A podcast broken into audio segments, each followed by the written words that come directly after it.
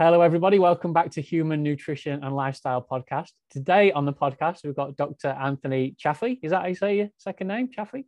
Yeah, Chaffee, yeah. Chaffee, yeah, Chaffee. Yeah. So Dr. Anthony Chaffee is carnivore, full-on carnivore, and he's going to speak to us today about his type of nutrition. But firstly, if you just want to introduce yourself and tell everybody who you are and what you kind of do.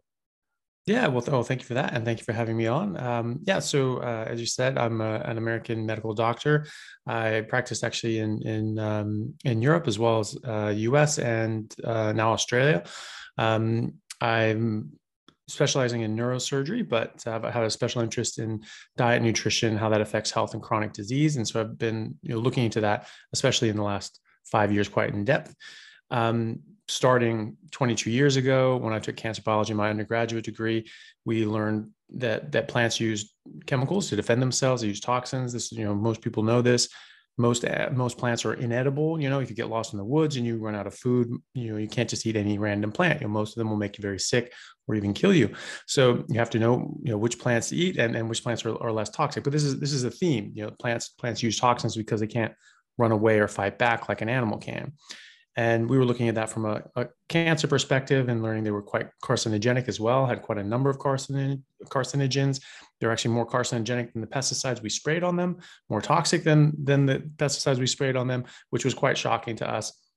And so I started dipping into this at that point and just stopped eating plants then, because I'm like, well, plants are quite toxic. And even my cancer biology professor, when we were just thinking, I'm like, well, but vegetables are still good for you though. I mean, how, even though, you've painted this picture, they still must be good for you overall. And he just, looked at us and he said, I don't eat salad.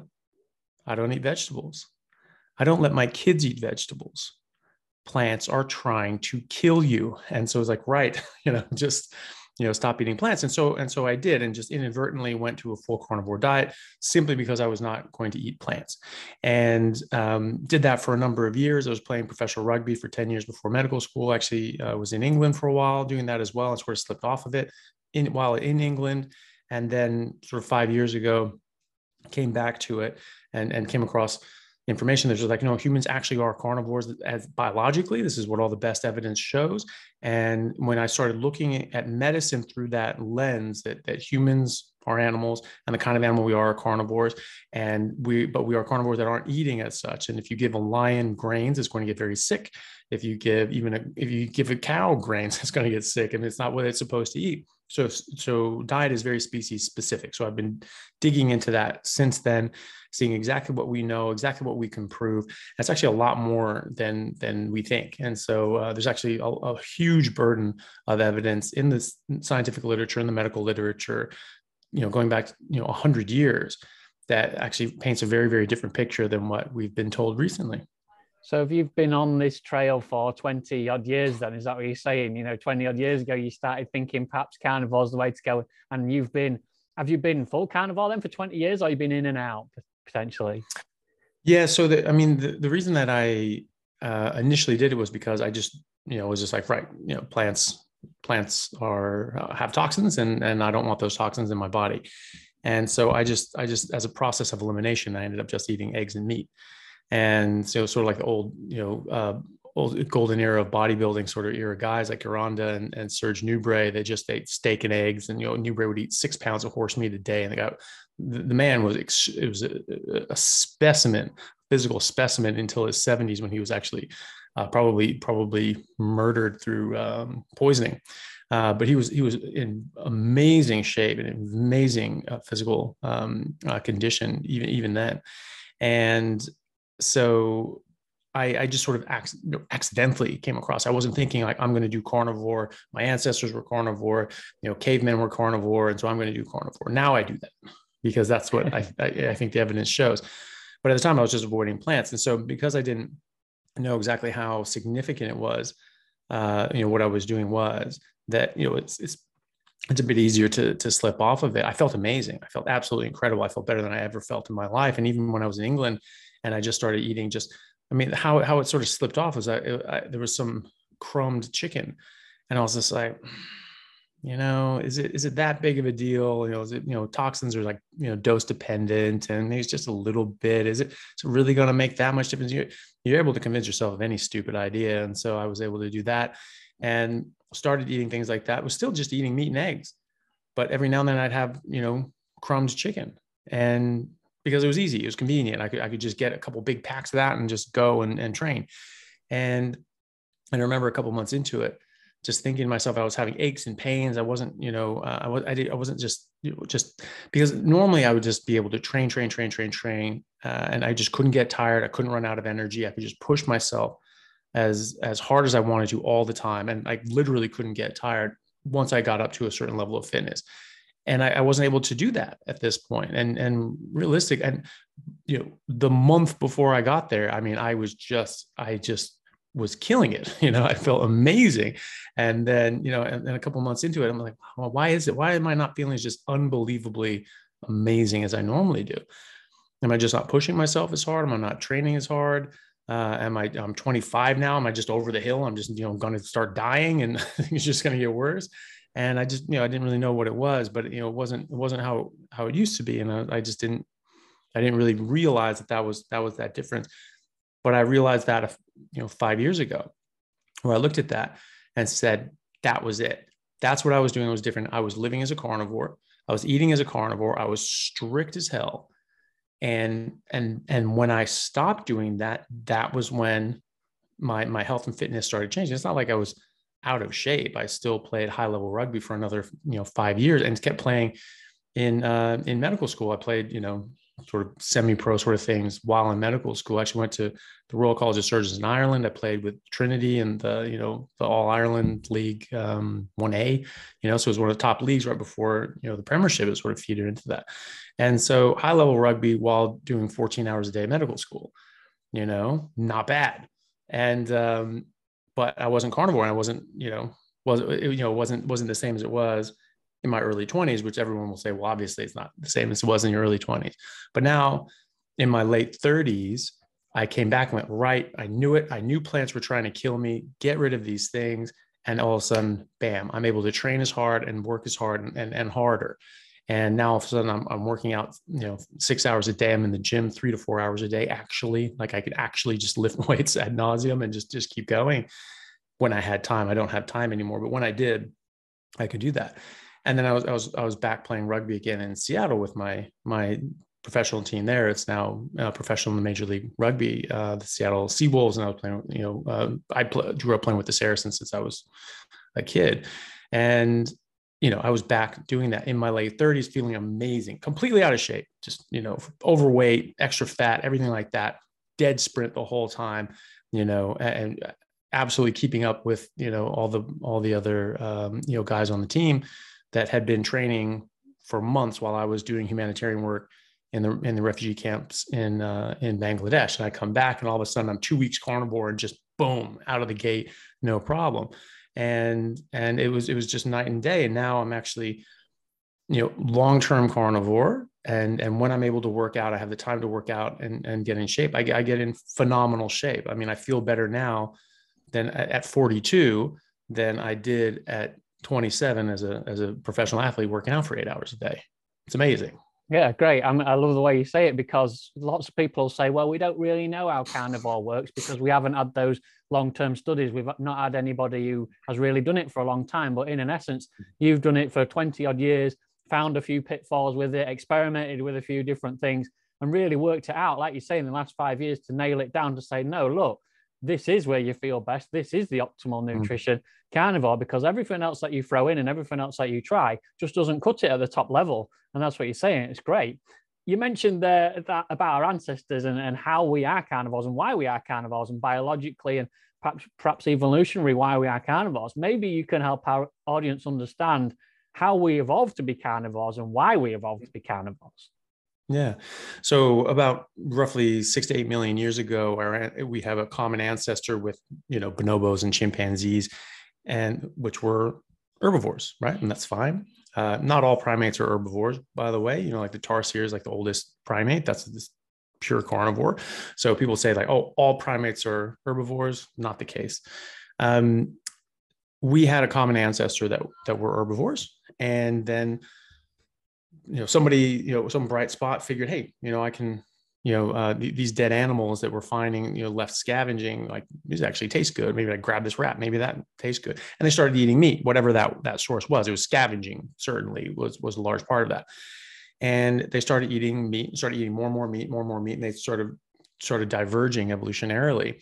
And because they, weren't built like a lion or a wolf, they weren't able to physically tear down a large game animal and rip them to pieces with their mouth and claws and just devour them whole.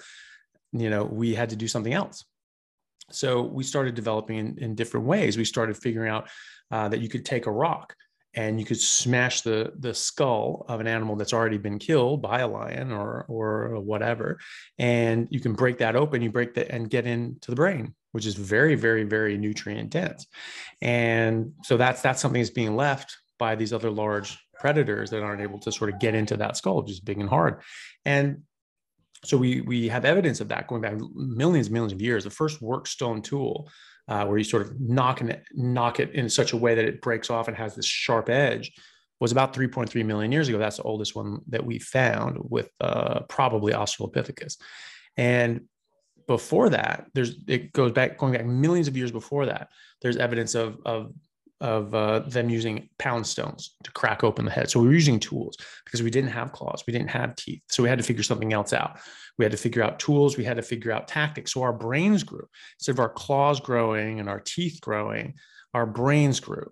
And we figured out how to get this nutrition as opposed to just being physically adapted to it, because that's the trick, right? If you just have all the physical characteristics to, take down what you need or eat what you need, you don't need to develop your brain. You don't need to be intelligent. And we did need to be intelligent. So we had to figure out tools, and we started developing tools, developing tactics, developed fire, developed all these other things. And you look at our brain growth, the cranial capacity from that 8 million years ago, it starts going up, pretty steadily.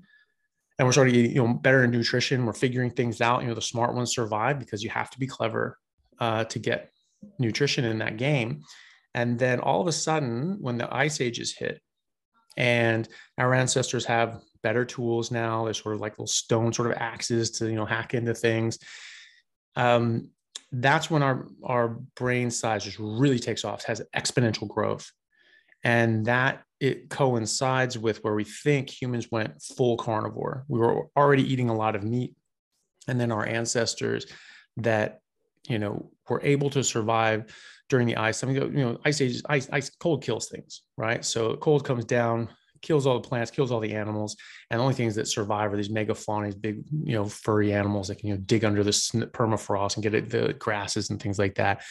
And then these big, predators that are eating them, our ancestors were among them. And so you actually see there's like a large die-off of our proto-human ancestors that sort of didn't quite make it because they didn't go down that path of being able to survive as hunters and hunting big game. Once we were able to do that, once we were able to not just scavenge, but hunt and go for the most nutritious parts and be able to get the whole animal and have an abundance of resources at all times, that's when you see our height and our brains just like that. And it's a very, very, it's the steepest rise in brain capacity and velocity that has ever been seen in the fossil record. And it's quite significant. And it coincides with us going pure carnivore and just having to be intelligent. And so we developed our brains. We have, people need to remember, so, we don't have the teeth like a wolf or a lion or something like that. We don't have claws. That doesn't make sense. Carnivores have claws.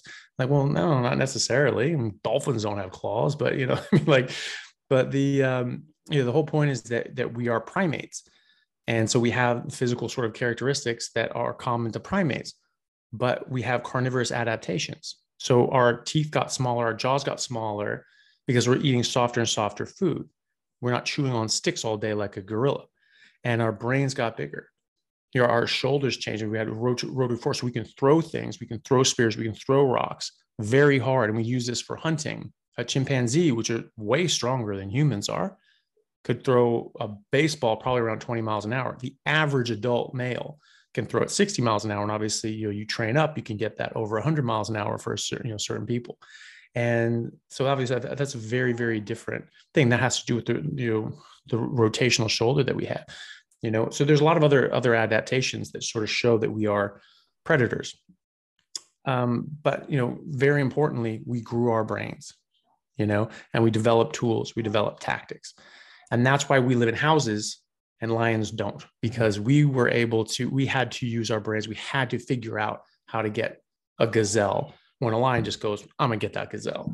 You know, that's fine. It's easy for them. It was hard for us. And we, you know, like any hard road, you know, you end up, you know, being better off at the end of it. We had a very long, hard road of millions and years, but we are definitely the benefactors of that hard road. I like that, because often you'll get pushback from people saying, well, our brains didn't develop because of me. If that was the case, then lions would be intelligent. But you see there, yeah, but you can get that. People will say that. Yeah, and then, well, the reason being there, what you've just nailed down, because of the fact lions don't need to get intelligent, because they just have to go out and get it. And that's it. They don't have to develop. They don't have to evolve anyway. They don't have to think of a different way to do it. Whereas potentially when we was evolving through Australopithecus and Homo habilis and all those different kind of ones to make it to be Homo sapiens sapiens, then we had to adapt each time, not only for climate, but for what was available and how best to get things, especially meat, hunting, like you say, throwing arms and that. So we had to develop and evolve and make ourselves intelligent so that we could feed ourselves, so that we could evolve as a species. You know, like I say, lions don't have to do that. So you can strip it right down and strip it as far back as you can. So everything you look at in the human biology and the way we are made, the way we are designed with our teeth and our facial muscles and our arms and everything points towards the fact that we were true carnivores.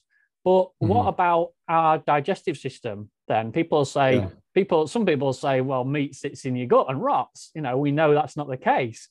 But you know, there's all sorts of kind of things out there like that. So maybe you can dispel a few of those myths too. Yeah. Well, I mean, just first and foremost with that, you know, the meat rotting in the gut. I actually made a post about this the other day, and, you know, some person, you know, just got all shirty about it and things like that. And I was just like, and they're trying to leave, like, you know, red herrings from it. I was just like, no, pay attention. And like, and I was like, you know, quoting studies and showing links and things like that. She always was trying to divert around. I'm like, no, hold on.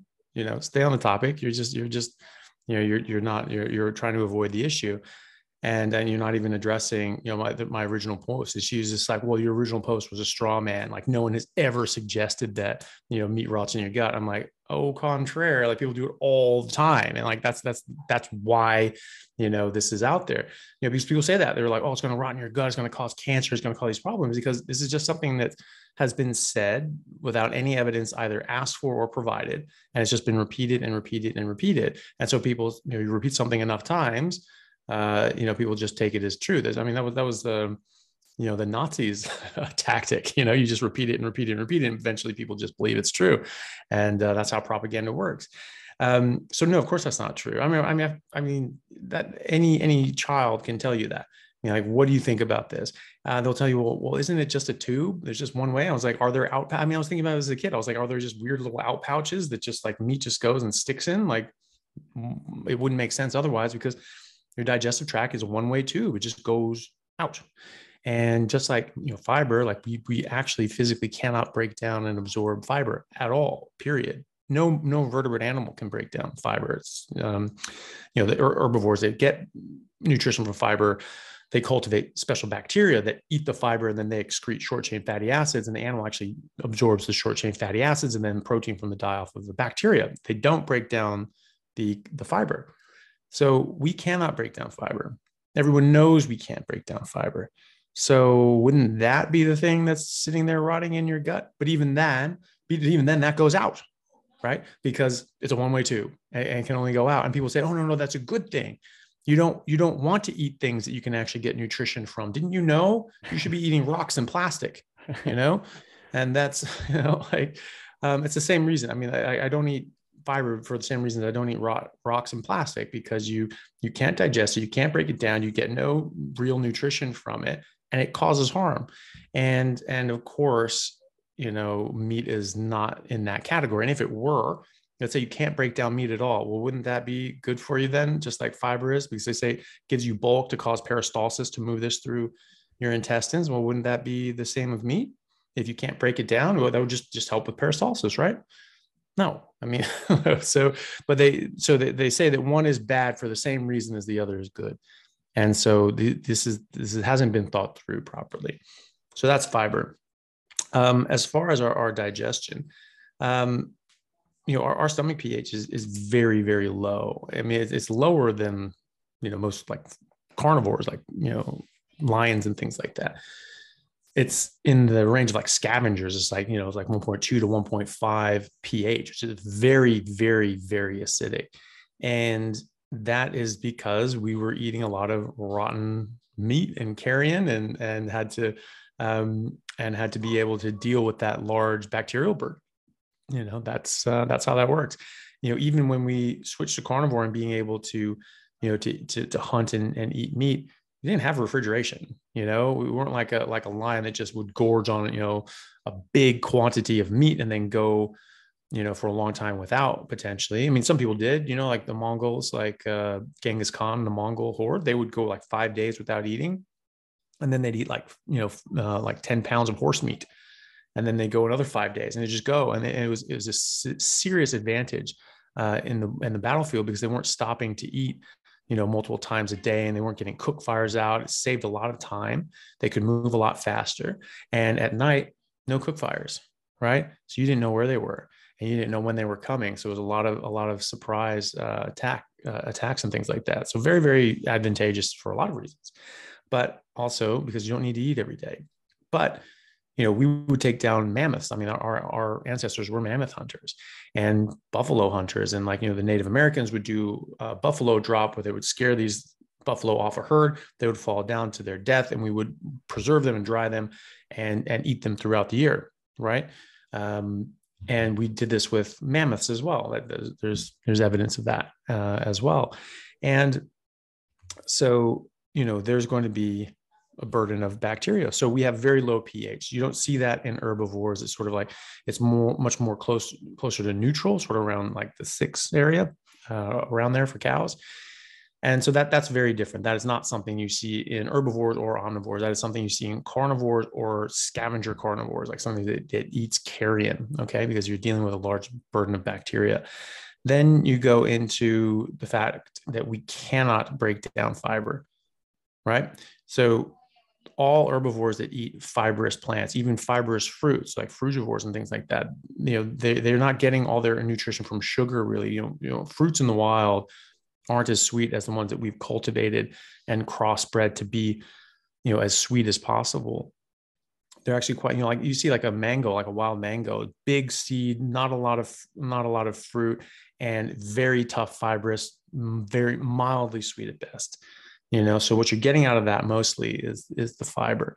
And so we cannot break that down. All animals that eat fibrous plants break down the fiber and absorb the short chain fatty acids and protein that are derived from the bacteria that they're basically farming inside of their gut. We can't do that. We used to be able to do that.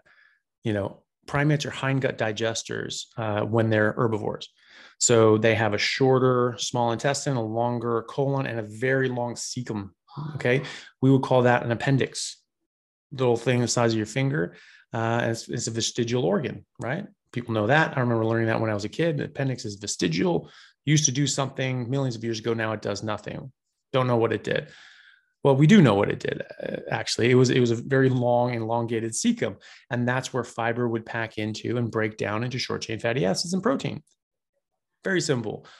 Now we don't have that ability. We don't even have that organ anymore because we haven't eaten fiber for millions and millions and millions of years, because instead of eating a bunch of plants and fiber all the time constantly to then cultivate this bacteria to break down and eventually absorb fat and protein, we just started eating fat and protein. Yeah. So we're eating other animals that have done the work for us. Fat and protein make the animal kingdom go round. There are very few things that actually run on carbs, even carnivores and herbivores, all carnivores and most herbivores still get like 70 to 80% of their calories from saturated fat. Carnivores, because they eat animals with fat and they go for the fat first. But herbivores, again, as well, because they break down that fiber into short-chain fatty acids and protein. So even gorillas that just eat green leaves, they get around 70% of their calories from saturated fat. Cows get closer to 80%. They're more efficient at it. So this is, this is something that you see in other animals you do not see in us. So why are we eating? We're really like basically, I can't think of a single example of animals that eat, a bunch of fibrous plants and can't actually break down fiber. That's not really very helpful, because there's pretty low nutrition density in these things if you can't get it out of the fiber. So we changed over to getting the fat and protein from the animals. And so our digestion is completely geared up for extracting nutrients out of just straight protein and fat. So we have a longer small intestine, not a short one like herbivores. We have actually quite a long one that is typical for carnivores. And we actually have quite a small colon. And we have no cecum to speak of, right? Which is, again, the opposite of what we would see in herbivores. And I think quite tellingly, we have four organs working in concert just to break down and absorb fat. Five, if you want to include the stomach and the stomach acid. So it hits the stomach, starts breaking down the acid. The liver makes bile, gallbladder stores bile, bile secreted into the small intestine, and it emulsifies and is able to absorb it. Pancreas secretes enzymes to break down the fat into smaller components, and then is emulsified by the bile and absorbed by the small intestine. So you have five organs all working together just to absorb fat. And tell me again how fat is really bad for us. I don't see how that makes sense. Biologically, we wouldn't have expended the energy evolutionarily to do that. Like we weren't expending the energy to, we weren't using our cecum. We weren't eating fiber, and that just shriveled away and went away, And so if we're not eating fat, if we're actually just like low fat, high carb creatures, we wouldn't have these organs working the way they do. Also, you can only absorb fat really with bile, and our body makes a set amount of bile. Our body is very, very exacting in everything that it does. Why would it just make just a random amount of bile to just be like, oh yeah, just whatever, whatever you want to do. And then, be so strict with everything else. And then, because there's actually a stopgap, right? You have a certain amount of bile. Your body absorbs fat for the bile that you have available, and then it can't absorb fat. And so it goes out. So the idea of, you eat too much fat, like there's no such thing. Like your body can't absorb after a certain point. It can absorb a bit, and some like medium chain fatty acids without bile. But if you look at like the percentage of fats that come out the other side, it's the vast majority come out if you don't have bile. So there you go. Just evolution wouldn't have wasted its time making all of these organs work in the way they do, expending all these. It's high energy demand for all of these processes, and that doesn't make sense. That life and nature is nothing if not efficient. And so if you're wasting energy on different biochemical and biological processes that you don't need to do, you'll waste energy, and you'll hit a time when that's critical, and you'll die, and your species will die out, and this is actually where gallstones come from. Not everyone knows this, but this is something that I sort of figured out when I started looking at medicine through this scope, and like things just started slotting into place. Oh, that makes sense. That makes sense. That makes diabetes. Okay. Yeah. That's just carb poisoning. And heart disease as well, and autoimmune issues. This is just from toxicities in plants. Your body's attacking those toxins and lectins that are getting in your body, and that there's spillover and cross reaction with the normal cells in your body to the genetically susceptible. And gallstones are right there with you. We secrete bile at a constant rate from our liver, and that goes into our gallbladder to store, just like the Mongolians. And just like the lions, they like, hey, I'm not eating 5 meals a day, and I'm not just constantly chewing on grass and cud like a cow or a gorilla. And so you're going to get your food in waves. And so you're making this bile because that's how much fat your body wants. And it goes into your gallbladder to store it because you might have to wait a while before you get it. But it doesn't just sit there and hang out. It actually concentrates, because your gallbladder is not all that big. Your liver makes about 800 milliliters to a liter of bile a day, right? Your gallbladder is not a liter, it's much smaller than that, so it actually concentrates. So it concentrates and concentrates. Some will spill into your gut and everything like that and be reabsorbed, but a lot of it will go in there and will concentrate, so that if it's been like a few days or a week or 2 weeks, and you're like, okay, we're starving now. You need to replenish a lot of energy, very quickly. And so you need to be able to take in and absorb a lot of fat. So you need the bile requisite to do that, or else you won't absorb it. And so you go in, you eat a whole bunch of fat, and you have this hyper concentrated bile. It squirts out, goes like fine. So physiologically, in the textbooks, it's normal to get up to 20 times more concentrated bile in your gallbladder, right? Maybe some people do more. Maybe these are the people that are susceptible to gallstones more than others would be. But think about it this way. What happens to any hyperconcentrated solution at rest? It's going to form precipitates. It's going to form crystals. That's what bile sludge is. That's what gallstones are. And that's the people getting gallstones. You talk to people who get gallstones. It's almost always people who were trying to lose weight. And what do you do when you try to lose weight? You stop eating fat, because fat makes you fat. Right. And so I'm changing my diet. I'm going vegan and just going to eat salads and no more fat. And they do that for a while. Maybe they lose some weight because you're starving themselves. People in Auschwitz lost weight too. That doesn't mean that it was healthy. Right. And then all of a sudden they go like, well, this is miserable. This is no way to live. I hate this. And so they go back to eating something else, and their body's screaming for actual nutrition, which is fat. Fat makes the animal kingdom go round, and it's your body screaming for this. And you go back and you eat something that contains fat, and you go, oh, that hurts. You go to the doctor, and they say, oh, well, you got gallstones because you eat too much fat. I was like, well, no, actually, it was because they didn't eat fat. And there's a number of patients that I saw in the hospital who, some of the general surgeons have been treating. I just overhear these conversations, and the general surgeons talking to them, and they just had bariatric surgery, and like bypass surgery for weight loss. And then they come in, all of a sudden they have gallstones. And a lot of these patients get gallstones. A lot of patients that get bariatric surgery get gallstones, and a lot of other problems. It's actually very problematic surgery. It has a lot of downstream consequences. So that people should really think about before they do something like that. But this lady was quite upset by this, because, she said, I can't have gallstones. It can't possibly be. And they said, well, we have it on ultrasound. You definitely have gallstones. That's what's going on. You're going to need to get your gallbladder removed. And she said, like, look, I just need some time to process this, because I was convinced this could not be gallstones, because I have not eaten any fat in 3 months, because you're told that gallstones, because there's a cholesterol component in it. This is because you eat too much fat.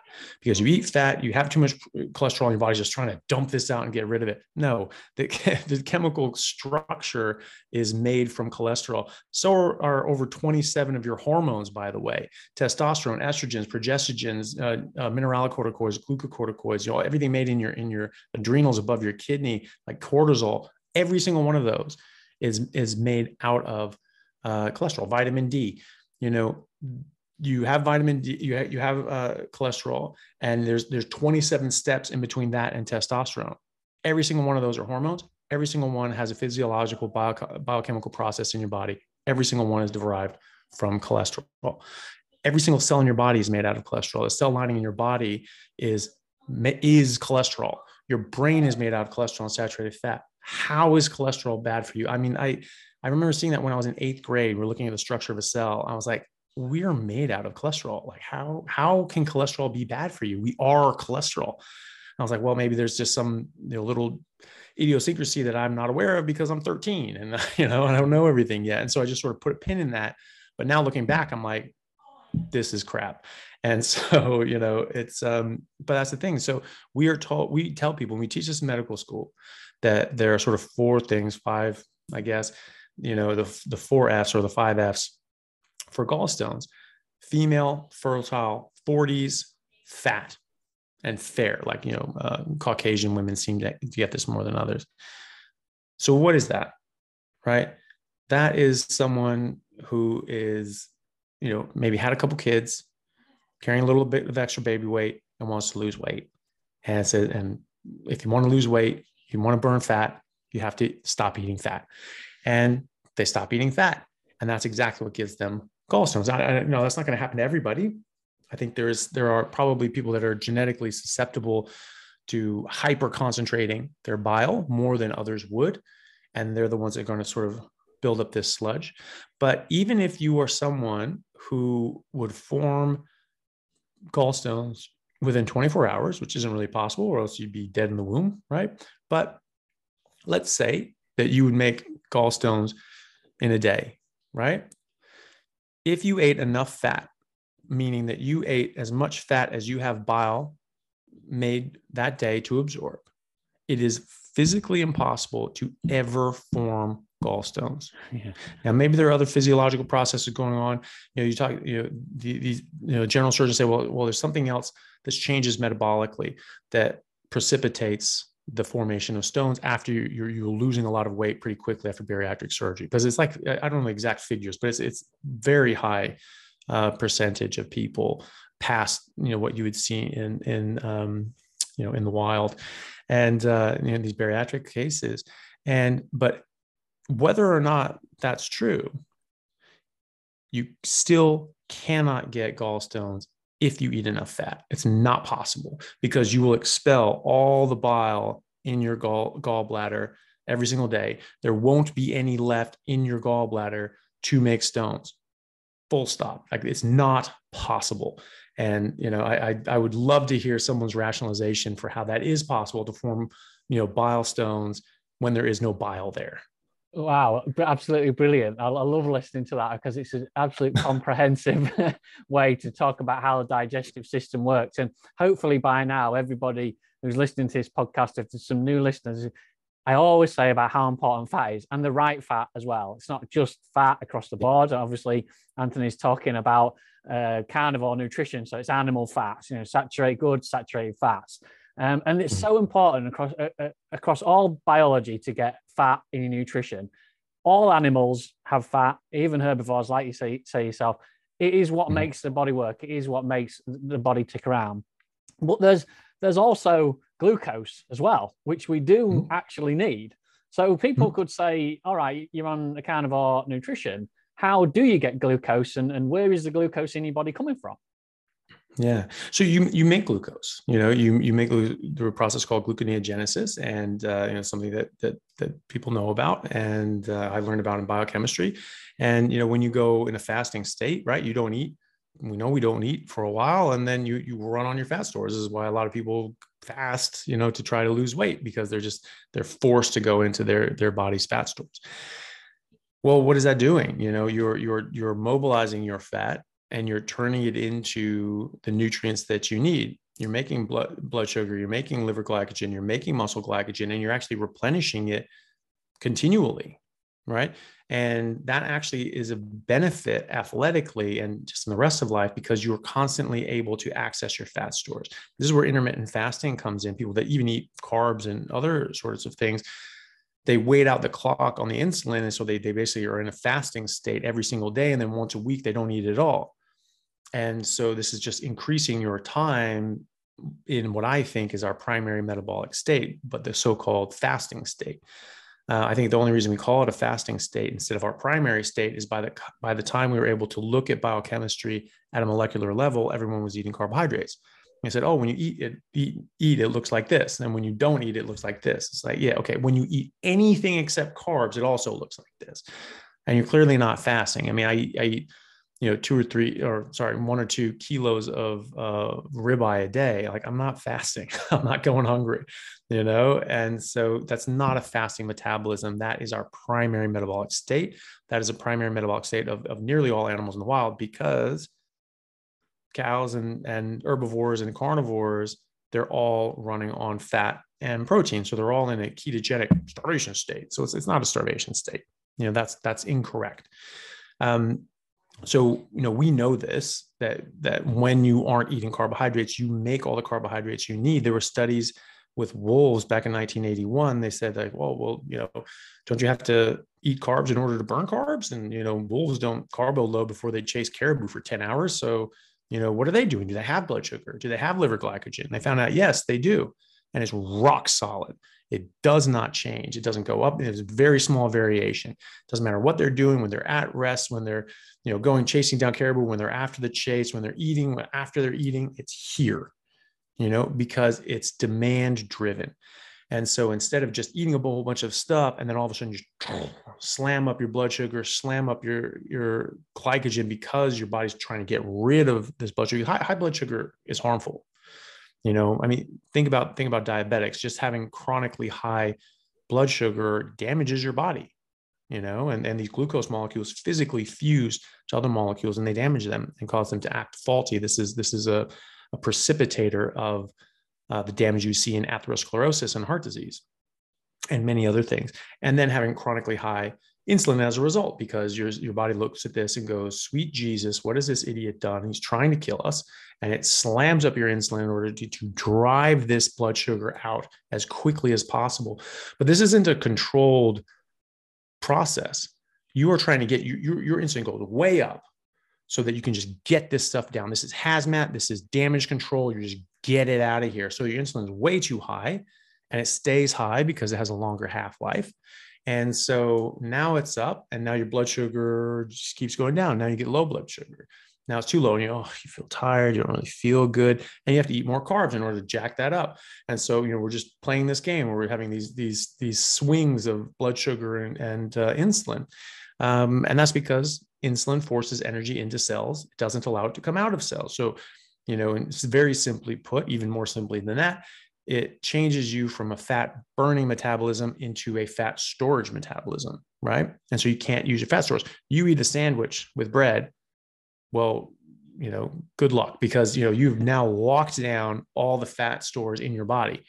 And so even though you've eaten, the energy that you've now deposited in fat is now inaccessible. This is why a lot of people train fasted. They feel better doing that. Or maybe that, you know, I always trained and played fasted. Throughout my entire career, I always just felt better. I never ate the day of a game. And in fact, I felt a lot better if I didn't eat dinner, you know? So it would be like 24 hours plus that I would feel the best when I played a game. I always played hungry. That's what I always told people, is like, always play hungry. You know, it just gives you that edge, you know, you're just like, I've got to go kill a gazelle and eat it, you know, or else, you know, I'm going to die. And you have that sort of that killer instinct, and you have more energy. I thought about in those terms, but biochemically, it makes perfect sense because I was able to mobilize my fat stores. I was able to just go. Think about it this way. You know, everyone knows about hitting the wall. You know, if you train really hard, you play any sort of athletics, you know, you go and you train as hard as you can. And then eventually you just hit the wall and you're, oh, that's it. You're done. And maybe you drink a bunch of, you know, and, you know, sugary drinks or something like that to perk you up. You know, but in real life, you know, you generally stop right then and just be like, okay, that's it for my workout. But, you know, some people that are, you know, training at a higher level or doing like large endurance, events or marathons or whatever, you know, they talk about how if you push yourself and you push yourself and you push yourself, you can actually break through the wall and you can actually get to your second wind and your runner's high. And then you just go forever and just run forever. And you just feel amazing. And you just keep going and going and going and going.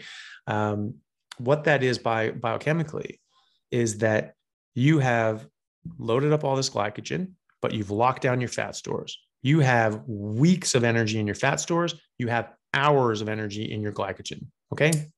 Remember that. So now you run out of, you push yourself, you run out of glycogen, but you cannot access your fat stores. So you hit the wall, you don't have energy, you feel like crap. And so most people stop. But if you push, instead of taking 24 hours to bring your metabolism back around, you can actually force your system to start mobilizing fat and ketones again. And then you start through gluconeogenesis, you start making blood sugar, you start making liver and muscle glycogen.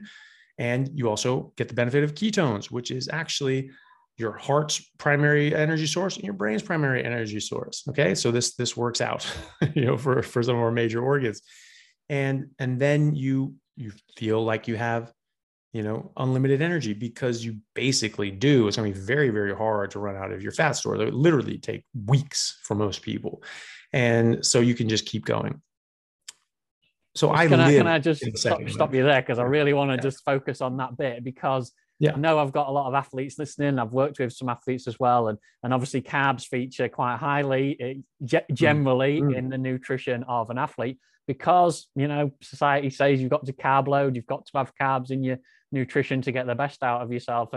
But what you're actually saying there is you can make your own glucose. So why then top it up? Why then add extra in for your body to cope with, to give it a problem to start with? So you're potentially starting your race or your endurance activity with a high level of glucose in your system, which your body is trying its hardest to reduce, to bring down. So then you're starting off with a problem. So you're not actually starting off where you need to be. You're starting off with a problem. Eventually you get to that wall, you bonk, you run out of glycogen, you run out of glucose. Even if you're topping it up, let's get this right. Even if you're topping up all your glucose and all your carbohydrates as much as you can never get on top of it. People don't realize that. You can take as much as you want. You'll never replenish your stores whilst you're training, whilst you're doing your activity. So you're on a downward spiral. You're always going, and you will bonk, you'll hit that like you say, and then you have to switch to fat. So why not do that at the start? Why wait till you get to the bonk, and then actually start off? But let's touch a little bit on gluconeogenesis as well, because it's important, especially for athletes and everybody, to understand that it's not breaking down all of your muscles. You know, people think, if I'm in gluconeogenesis, what I'm doing is I'm breaking down my protein, so that's breaking down my muscles. It's not. No, you don't. No, you don't even touch your muscles for energy. As long as you have ketones, as long as you're producing ketones, that means you have fat in your stores. Your body does not touch your muscles for energy. Now, if you're not stimulating your muscles, your body's not going to be, putting in the requisite energy to maintain and build them to the size. So if I'm not eating as much as I normally do, like I can't maintain, my body mass. If I'm not working out, I'm not eating enough. Like it's just, my body's just going to be like, well, right. Well, you're not putting the energy into it. We're not going to put the energy into it. Right. So it's very efficient. Like I said, no, gluconeogenesis is again, demand driven. It comes from your fat. It can come from proteins, but it comes from fat. I mean, that's the, the prominence. So like, this is not due to muscle breakdown. What I want to say to get people to understand is that if your nutrition's right, all right, gluconeogenesis is going to break down your muscles if your nutrition's not right. So get your nutrition right. Have plenty of protein, have plenty of fats, and then gluconeogenesis is not a problem. That's what your body's meant to do. Yeah, well, absolutely. I mean, this is our body's primary metabolic state. Like I'm just, I explain that exact thing. I explained to my mother's GP, who is an MD PhD from Harvard with a PhD in biochemistry from Harvard. And then she went to medical school. And I was explaining that. I was like, look, I think we've got biochemistry all wrong. I think this is our, fat-driven state. That's our primary metabolic state. I don't think that's fasting state. That's where all of our heavy machinery come to bear. And we went into it. And she was just like, yeah, you're right. That's what that is. And so, this isn't just me saying this. When I explain, I have a degree in molecular and cellular biology and chemistry. I took biochemistry, at a college level, not just like, just a module in medical school or something like that. Like I had a real degree before I went to graduate, medical school. I have an, MD, medical doctorate, I actually took actual biochemistry. And when I explained this to actual biochemists, they're like, damn it, that's right. And so, your body's very efficient at this. Your body's very, very efficient. And we know in biochemistry, this is a textbook. Please go find a college textbook on biochemistry and look this up yourself. When you go into a fasting state, your actual state of metabolic happiness, you look at these processes. Your body just mobilizes energy and ketones and blood sugar and in glucose and glycogen in exacting degrees, and it is demand driven. It's not just like, oh, you have fat, here's a whole bunch of glucose. Oh, you ate so much protein, blah, glucose. So you're not gonna get a big spikes in blood sugar or anything like that. It's your blood sugar is going to be rock solid. So this is really, really important for, say, diabetics, type 1 and type 2. Type 1, because they really, that's the thing, the crazy thing for me is just like type 1 diabetics can't make insulin anymore, right? So their blood sugars go crazy. They can't control it. They start losing a lot of weight. They start losing a lot of muscle mass because, you know, there's no blood sugar getting to their muscles and their bodies are just breaking down. There's tons of weight. They get unhealthy. They die. When eating carbohydrates, when you don't eat carbohydrates, your blood sugar is actually very well maintained, and you actually need a little bit of blood sugar, or of insulin, I should say. You know, if you just went all of a sudden, bang, you just lost your pancreas that day, you just weren't making any insulin, right? You die pretty quick. You know, even type 1 diabetes, it's a progression into, you know, non-functionality.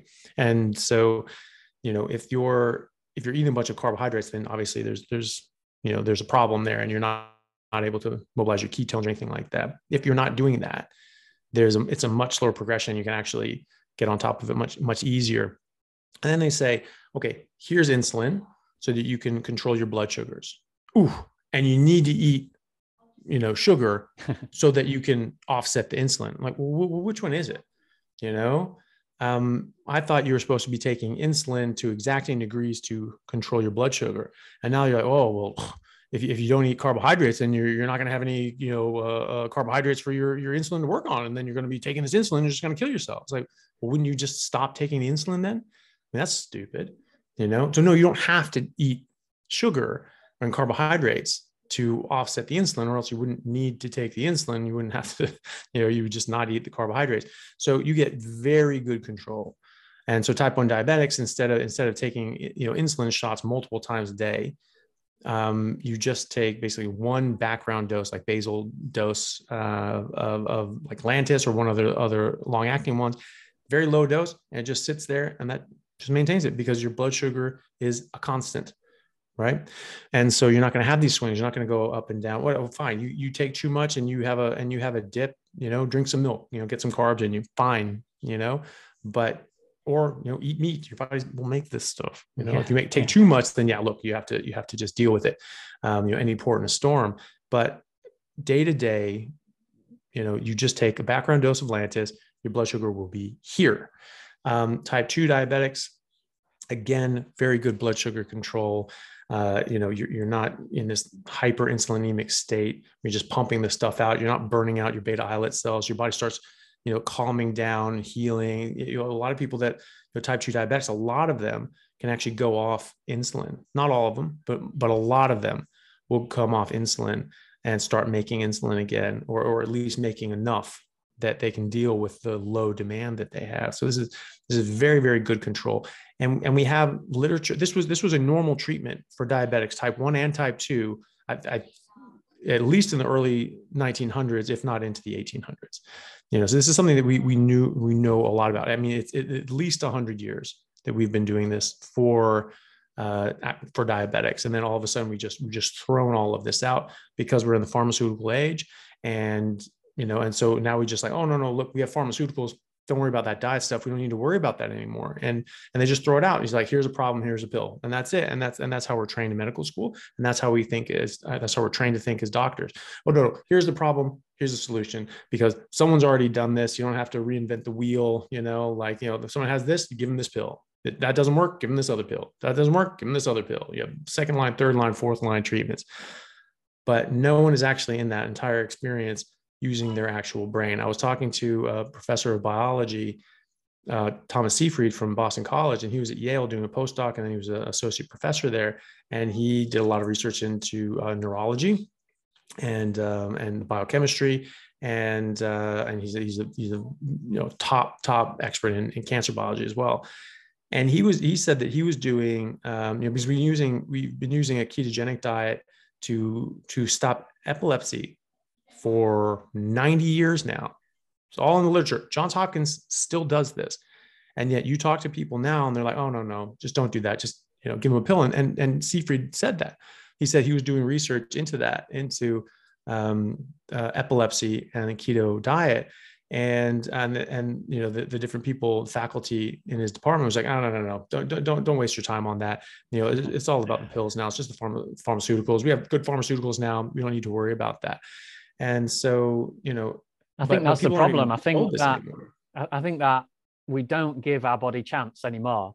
I think that if you just took a back step and let your body deal with whatever it is it's dealing with, then it gives it a chance. You know, you go back to our ancestral diet, which is carnivores. You know, we've said at the start of this podcast that everything points towards humans being carnivores. I mean, at the end of the day, we was apex predators. You cannot be apex predators without eating meat. You just, no plant eater is ever going to be the top of the food chain, are they? So everything points towards being carnivores. So give your body that a chance. If you're dealing with anything now, anybody out there, whether it's diabetes, chronic disease, illness, even injury, you know, go back to the baseline and see what carnivore can do for you, because that's where we come from. That's that is our natural nutrition. But so even now, even still, and I am one of these people, I still need convincing that a full-on carnivore nutrition is at the top, is the optimal nutrition, because my daily habits are perhaps 95% animal-based, but then I do have the fruits, I do have some vegetables, because it fits in well with my lifestyle, fits in well with when you potentially go out to eat, when you have social events, things like that. So should everybody be carnivore, or should everybody aim to just get as many animal produce in their nutrition as they can? Yeah, well, I think eating more meat is certainly a good first step. But the problem comes, and the reason I advocate for a full carnivore diet is because plants themselves are actually just biologically, botanically poisonous. They all use poisons to defend themselves. They're stationary organisms. They can't run away or fight back like an animal can. And so they need other defenses. All living things have defenses. And so they have different sorts of things that are very interesting. If people ever sort of watch nature shows, all the different sort of defenses and the ways that they use to like mimic growing like caterpillar like butterfly eggs on their leaves. So the butterfly goes like, oh, well, I don't want to lay my things there because it's going to be competing with resources or the other things. I'll go somewhere else. Very clever little things like that. But they all use poison. And so, we think about this, right? You get lost in the woods, you run out of food, you can't eat any random plant. Most of them will kill you, right? So this is true for spinach as it is for hemlock. Right. It's just that we have more defenses against the poisons that are in spinach than we do the hemlock, which would just kill you dead. It blocks the GABA receptors in your brain. You will die of seizures within 2 minutes, and no medication will stop it. You're done. And so it's very, very toxic. And that's very, very normal in the plant world. They don't want to be eaten. When you eat them, they die. So I learned this in seventh grade. We teach this to children, and then we smack it out of them. We teach them they're apex predators, top of the food chain. And that's what, the stable isotope study shows. We can actually look at stable nitrogen 15 and actually see, what animals were eating plants, because you have a certain number of N15, and then the animals that were eating those animals, they have a higher concentration of N15. Then the animals that were eating those animals that ate the animals that ate the plants have, again, a higher concentration. So you can actually measure up the food chain, right? Our ancestors had a higher carnivore rating than lions, hyenas, foxes, and wolves alive at the same time in the same area. Okay. Because we were eating the lions, the hyenas, and foxes and wolves as well. We are apex predators. Okay. Apex predators don't graze. And we know they don't graze because the stable isotope study would have shown if we graze, we would have had a lower, N15 score. What about things like fruits? Because we know our ancestors went through periods of potentially barren, not being able to find animals and things like that. So they grazed on fruits or, made tubers part of their nutrition. So things like that, can we add them into our nutrition today? Things are better. Some things are better than others. Some things are better and worse. So we have some sort of defenses. We come from an herbivorous background. We have some defenses. But what I learned in seventh grade was that plants and animals are in an evolutionary arms race. Plants becoming more and more poisonous, so less and less animals can eat them, so they can survive and thrive.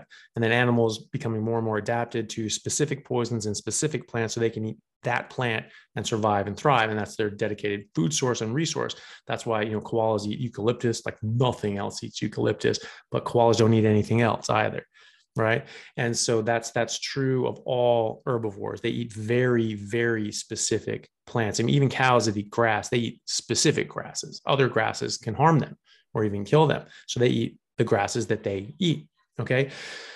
So based on that, you can have some more defenses. So it's not that hemlock is more poisonous than spinach. It's that we have the defenses against spinach. We have more defenses against spinach than we do hemlock. Okay. So yes, there are some things that we can eat. We didn't really eat all that many plants. I mean, think about like the ice ages, there weren't really any plants available. And we were hunting mammoths. There was actually an abundance of energy available to us. And we have quite a lot of you know, fossil records showing this. You know, just the people back then were on average like 6'2" or taller for an adult man. You know, an adult man in the U.S. on average is 5'8", you know, and we would be on the taller side, you know, around the world, like, you know, around Asia, it's like 5'4", 5'6" in China, I think. That's pretty short. You know, the average height of a population, you know, shows the average, the relative health of that population. Obviously there's differences in genetics and family, things like that, but you know, you are maximizing out your genetic potential for growth. And, you know, we know that, you know, vegans and vegetarians, this stunts the growth of their kids. They have lower bone density. They have shorter stature. They have lower intelligence as well. They have higher rates of autism, higher rates of miscarriage, higher rates of birth defects. This is not good. So we're not getting the requisite nutrition. You know, don't believe it when someone says, oh, you can get just as good of nutrition by eating a plant-based diet as you can an animal-based diet. That's not true. You can't get basic nutrition from eating plants. You can't get B12, D3, K2. You never get enough vitamin A because you have to eat 6 pounds of carrots a day to get enough vitamin A. You won't get enough of the essential fatty acids, the very long-chain fatty acids, which our brain is made of, which we don't make and don't exist in plants. You have to get them from meat. Things like DHA, EPA, all these things do not exist in plants. We have to get them from our diet. You have to get them from meat.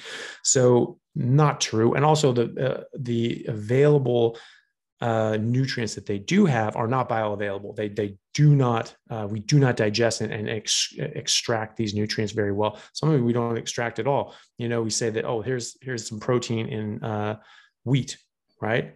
Wheat has this amount of protein. Well, 80% of that wheat is gluten, and gluten is not usable as protein by humans at all. Not even 1%, just is not able to be used. So that's bang, 80% off the top. And then, you know, the rest of the protein isn't actually very accessible either. And they also make protease inhibitors because, again, they don't want you to eat them. So they're going to mess with your body. They're going to mess with you. They're going to mess with your hormones. They're going to put cyanide in. There's 3,500 plants use cyanide to just kill you. You know, like some tubers, like cassava roots. These are one of this is the third most important calorie source in the third world. If you don't prepare it right, it will kill you from cyanide poisoning. There's a lot of cyanide in it. And there's a lot of other plants that meet this description as well that are very toxic, but we figured out ways of processing them because, you know, we have brains and that's great. And to make them less toxic and to make the nutrients more bioavailable, but meat just has it there. You know, and so it's a very, very, very different thing. I mean, think about it this way. When we're talking about vitamins and minerals, then immediately pops up in your head, somebody will say, what about vitamin C? Potentially vitamins, we need vitamin C as humans to survive. So where are we getting the vitamin C from in an animal-based nutrition? Yeah. So where are the Inuits getting it?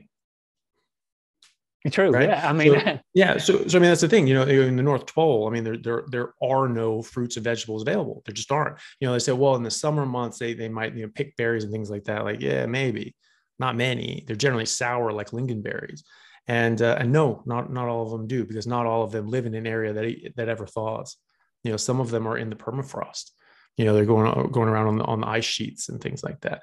And so, yeah. And you know, down south, more south anyway, they could do that. But, you know, we actually, you know, have been warming up. There was this mini ice age that came around for a few hundred years. And when the early European explorers came to North America, things were much colder, and the, you know, the habitable part of North America was much further south. The only people that were going up into what is now Canada were like fur trappers and things like that.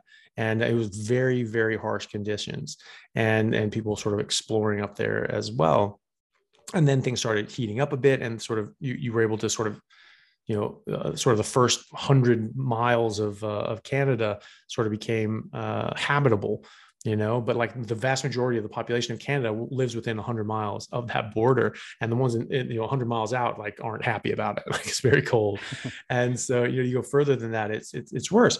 There are documentations and ledgers and things like that of people talking about early explorers and settlers talking about, meeting the natives that were up there. And they were like, and they were just marveling how they only ate meat. And they were like, well, this is crazy. They only eat meat like all the time. And like, it's like, I understand, most of the year when it's just like, covered in snow and they can't grow crops, they have to hunt, like, yeah, I get it. You have to do that. But, in the summer months when things thaw out, surely they could live off the bounty of the land. And that's how I always liked how they worded that. And they said, but no, they don't forage. They don't, you eat plants and grow crops and things like that. They just eat meat, even in the summer months, even when there's no snow on the ground. And those are only the ones in the South.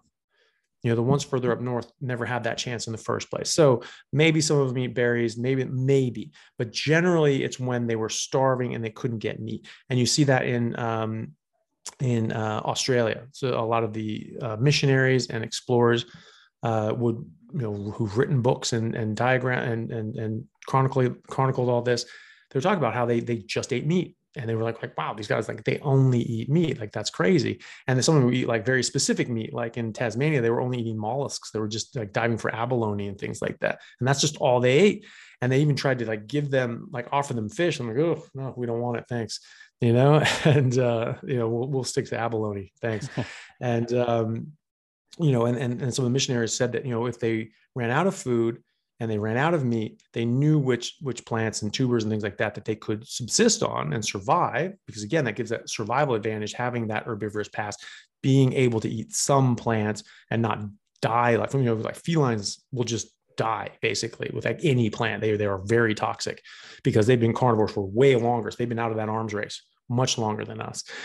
And so they can't do that, but we can, so that gives us a survival advantage in those situations. And yeah, sure, we can survive, but that's survival. That's not optimization. That's not living optimally.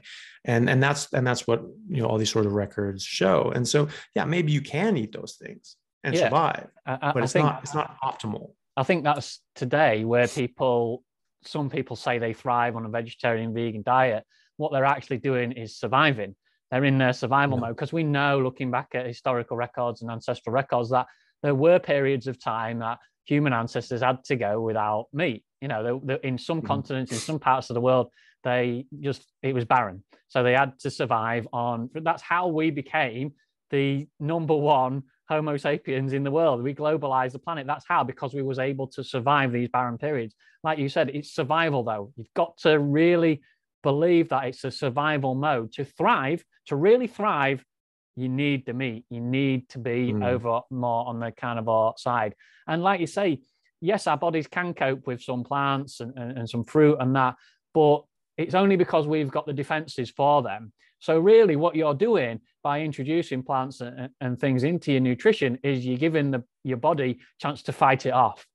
So do you want that? You've got to ask yourself, do you want that in your nutrition? Are you going to eat the plants and the fruit to cause yourself maybe a little bit of a problem, to cause yourself a little bit of a digestive issue? You may not even realize it, but your body's working hard on the inside to try and negate the chemicals and things that are going in there. So do you then opt for the full carnivore diet where you can thrive on? And I just want to answer your question, your statement as well about saying where the Inuits get their vitamin C from. I believe, whether you believe this or not, I believe they do get vitamin C because they eat the bones, they eat their organs, they eat every part of the animal, nose to tail, skin, everything.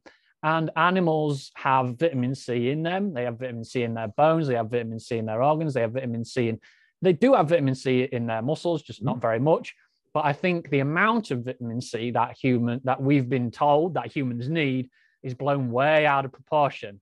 I think, yes, we do need vitamin C, but we only need very little to be able to survive. So I believe that's true. Yeah. I don't know if you believe the same. No, well, it's not about belief. It's a fact. That's just what it is. It's, we need, depending on what you eat, you need a different constellation of nutrients, because you need different nutrients to help you process the different things that you eat, like manganese. You know, say, oh, you need a certain amount of manganese, it's not enough in meat. Well, what does manganese do? It helps you, you know, digest and process, you know, plants, basically, you know, all these micronutrients that exist in fiber. You have to get the fiber. It's really important, or else it's not going to, you're not going to have these nutrients that help you break down and process and absorb plants. Okay. If you don't eat the plants, you don't need those nutrients, right? If you don't take the poison, you don't need the antidote, right? So vitamin C specifically, that's one that people talk about, but you look at the early polar explorers that went up there, like Stefansson and others that wrote Fat of the Land. It was a professor at Harvard, and no one believed him. It was like, no, you can't do that. You'll get scurvy. So he said, fine, I'll prove it. And he went to Bellevue Hospital in New York and just said, fine, you feed me, I'll sit in this room, completely controlled. Me and my partner will just hang out here. His exploration partner, not his wife partner. And they, you know, just gave him just meat, and they controlled it. Did not get scurvy. They did that for a year. You know, all their meals were controlled by Bellevue Hospital. And they're like, okay, all right. There's something to this. When you're eating carbohydrates, specifically with vitamin C, well, actually with a lot of things, you actually need more vitamins and minerals because your body processes these things very differently. And so when you eat carbohydrates, you have a mixed diet, you need vitamin C measured in milligrams. You know, you need like at least 10 milligrams to stave off scurvy, or so it is said. And then they recommend like daily recommended allowances, or between like 90 and 120 milligrams a day of vitamin C. Fine. When you don't eat carbs, you need vitamin C measured in nanograms, right? That's 1 millionth of a milligram. Okay. So you need far, far less. Why is this? There's a number of reasons. One, GLUT4 receptor it competes for binding sites with vitamin C and carbohydrates. Vitamin C just looks like a little fructose molecule with a little tail on it. And it has similar binding capacity. And so it competes in your gut and in your system. Things get you know, in the way when you're eating a bunch of carbohydrates. That's first of all. But most importantly, what is vitamin C used for? Vitamin C to stave off scurvy. It's used for other things too, but for scurvy. It is used to hydrolyze, I believe it's proline and lysine, in order to have the specific shape to these proteins so that they can bind properly and make tight, strong collagen. And when you don't have tight, strong collagen, you get loose collagen, and just like, you know, different sort of collagen diseases like Ehlers-Danlos and others, you know, you get weak tissue and things break apart and you have problems. And with scurvy, you get a lot of problems. Your gums start bleeding, your tissue starts breaking down, you start bleeding out into different cavities in your body. You die. It's very, very, very bad for you. When you're eating meat, you're getting collagen. You're getting those amino acids already hydrolyzed, and you already have the substrate necessary to make all the collagen you need. You don't need vitamin C to make collagen. You already have it. So you don't actually need any vitamin C to stave off scurvy. You just need to eat enough meat. And in fact, you know, you're coming from England, you know, that's the whole thing of, you know, getting scurvy, the sailors, and, you know, they would call them limeys. It wasn't all of them. It was the actual sailors, the enlisted men and things like that. It wasn't the officers. The officers had meat. They were eating meat. They didn't get scurvy. It was the men who was just eating like gruel and you know, oatmeal and things like that and grog that were getting it. You know, the officers weren't getting it.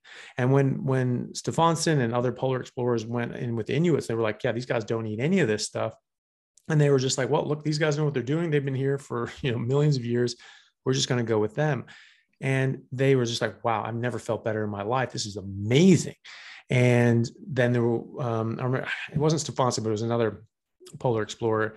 I forget the guy's name, but basically one guy on the expedition was very sick and very unwell. They couldn't figure out what was going on. He's getting worse and worse. And the guy's just close to death. And they're like, okay, what the hell's going on? And they start going through all his pack and all his things. And they found like a big stash of like sailors' biscuits, like a bunch of carbs. And they're like, you idiot. Because they were saying, it was just like, everyone eat as the Inuits do. You know, this is very important. You only eat the meat. This is vital. And this guy was just like, that's crazy. I'm not doing that. And so he was eating these biscuits, and he got very severe nutritional deficiencies. They just took those away, started feeding him meat, bam, back together, you know, no problem. So you need very different nutrients based on what you're eating. And so you can call them anti-nutrients, you can call them whatever you want, but plants do a lot of things to block you absorbing things, to block you getting nutrition, to stop you from using their bodies for your fuel, because they don't want you to do that. They don't want to die and be eaten alive. Like no one does, you know? Yeah. But, you know, and everything has an ability to stop you, yeah, or else you wouldn't be here as a species. You would be extinct. And so plants do that predominantly with poison. I think anybody getting into it and anybody looking into carnivore nutrition scared of vitamin C needs to really take that on board. And just to simplify it a little bit is, if you're having carbohydrates, the carbohydrates will compete with the vitamin C, so you will need more vitamin C. You know, that is basically it. So when you're on a full carnivore diet, you don't need the vitamin C. You need very little amount, like what you say, and it's all there already for you in the collagen, in the bones, and in the organs, and in the skin, and everything that you eat with the animals. That's great. But I don't want to take up too much of your time. I realize that we're going on, but it's just great to chat with you. But there is just one thing that I want to say to everybody listening today is, how do they start? Okay, so they've worked out from us today that carnivore is potentially the optimal health, for best for your optimal health, but they're eating carbohydrates, they're still having some plants in their nutrition, God forbid they're still on processed foods. How do they begin to edge towards a more optimal nutrition? Well, I do like a video on this, just called Carnivore for Beginners, and I sort of like walk through these sorts of things. But it basically just comes down to, you know, you just have to start, and you just have to do it. I think that, you know, I mean, you can sort of work your way down and sort of start easing these things off. But, you know, just like people that are quitting smoking, you know, piecemeal, and they're sort of like slowly, I'll decrease like, you know, one cigarette a week. And this, I mean, you're fooling yourself. You know, you're not really committed to, like, you know, getting off these things. All the studies show that, and people obviously quit in a number of different ways, but most people have success quitting cold turkey, and just, they make the decision, they make it then, and it's just like, right, I'm not doing this anymore. They throw out all the cigarettes, they throw out all these sorts of things, and they're just like, not doing this. You will have withdrawals. You will feel pretty crummy, and then you won't. You'll get over it. You know, you'll stop having cravings, you'll stop having, you know, withdrawals, and you'll feel good, and you get to the other side and you'll feel better than you ever have. The same is true for carb and sugar addictions and all the different plant toxins. You know, it's never a bad time to stop eating poison, you know? And so if you just stop completely, I think that works better. Some people do better with a more staged approach. If you are going to do that, I think you have to do a very, very strict, like, write it down on a calendar. On this day, carbs are gone. Carbs and sugar are gone. On this day, alcohol is gone. On this day, you know, I'm cutting out nightshades. On this day, I'm cutting out cruciferous vegetables. And you just sort of cut it out. And then I'm, you know, cutting out honey, cutting out berries, cutting out all these sorts of things. And it's just like, and then it's just like, on this day, no more plants. And then you just go, no coffee either. Coffee's a plant. And, you know, I think it depends on what kind of person you are. You have to sort of work out your own, how you're going to deal with it yourself best, because some people, like you say, will be able to go strict, will be able to cut it out straight away, which is probably the best way, like you described. But then if you are committed to it and you really want to do it, but you know that is just not the way you can do it, then just go step by step. At the end of the day, if you're doing one thing different tomorrow than you are doing today, you're better off, and think where you'll be in a year's time. So pick the type of characteristics you know you're going to deal with best. Pick the type of plan you know you're going to deal with best. There is people out there like myself, like yourself, who can help you along the way if you need that. So perhaps tell our audience where they can find you, follow along with you, and find all your content. Yeah. Oh, well, thank you very much. And so my main thing is my YouTube channel. It's just Anthony Chaffee MD. And I have a lot of different videos, especially like the early ones where I'm just really talking about the bare bones, the nuts and bolts of carnivore, why we're doing this, why it's important, why it matters, what the evidence is, and how to get going with it. And, you know, talking about, you know, sugar and plant toxins and, you know, cholesterol actually being good for you and all these different sorts of things. And so I have all those in there. And like I said, you know, Carnivore for Beginners, and talking about fiber and all these sorts of things. So that's on my YouTube channel. I think that's a good resource. And I've done other interviews like this one and talk more about it. And people can find those. I also have a podcast called The Plant Free MD. And I think that's probably a good way if you just sort of start at the beginning and get going. That sort of goes into like a good direction, because especially early on, I wanted to get just the basics out to people, just to understand, you know, why we're doing this and why it matters. And then, you know, going on, moving on from there and getting a bit more refined as you go. But those would be the main things, and people can find that on any podcast site. And then I'm pretty active on Instagram as well. And that's just Anthony Chaffee MD as well. And then I have for sort of added support, we do like a 30-day carnivore challenge where we have a lot more help for people. And they're in like a Telegram group, and myself and my partner, Simon Lewis, would be helping out with that. And we'll be in there chatting with people every day and answering questions and getting people on board to really try pure, just meat and water diet. And then we have weekly Zoom meetings and check-ins just to make sure people are staying on board. So it seems to be doing pretty well. People are having good results, and that's great. And then I have a Patreon group that I'm trying to build now and try to build that community. We have a Discord community where everyone's chatting and talking. We have a carnivore book club where we read different things. Like we'll be reading Stefanson's Fat of the Land. This month we're reading Guns, Germs, and Steel by Jared Diamond. And that's just Anthony Chaffee MD as well. So that's brilliant. Ones. So everywhere things, you can find you everywhere. Yeah, so that's great. And I really just want to say to everybody that's listening that the best I've ever felt is on carnivore nutrition, and I must push myself to be more full carnivore because I am an endurance athlete as well, which I've maybe not mentioned at the start. But yeah, I do feel best when I'm on that. So anybody that wants to try it, I urge them to give a go and to follow along with you. And I really thank you very much for coming along today and breaking it all down for us. It's been great. No, it's been a pleasure. Thank you for having me.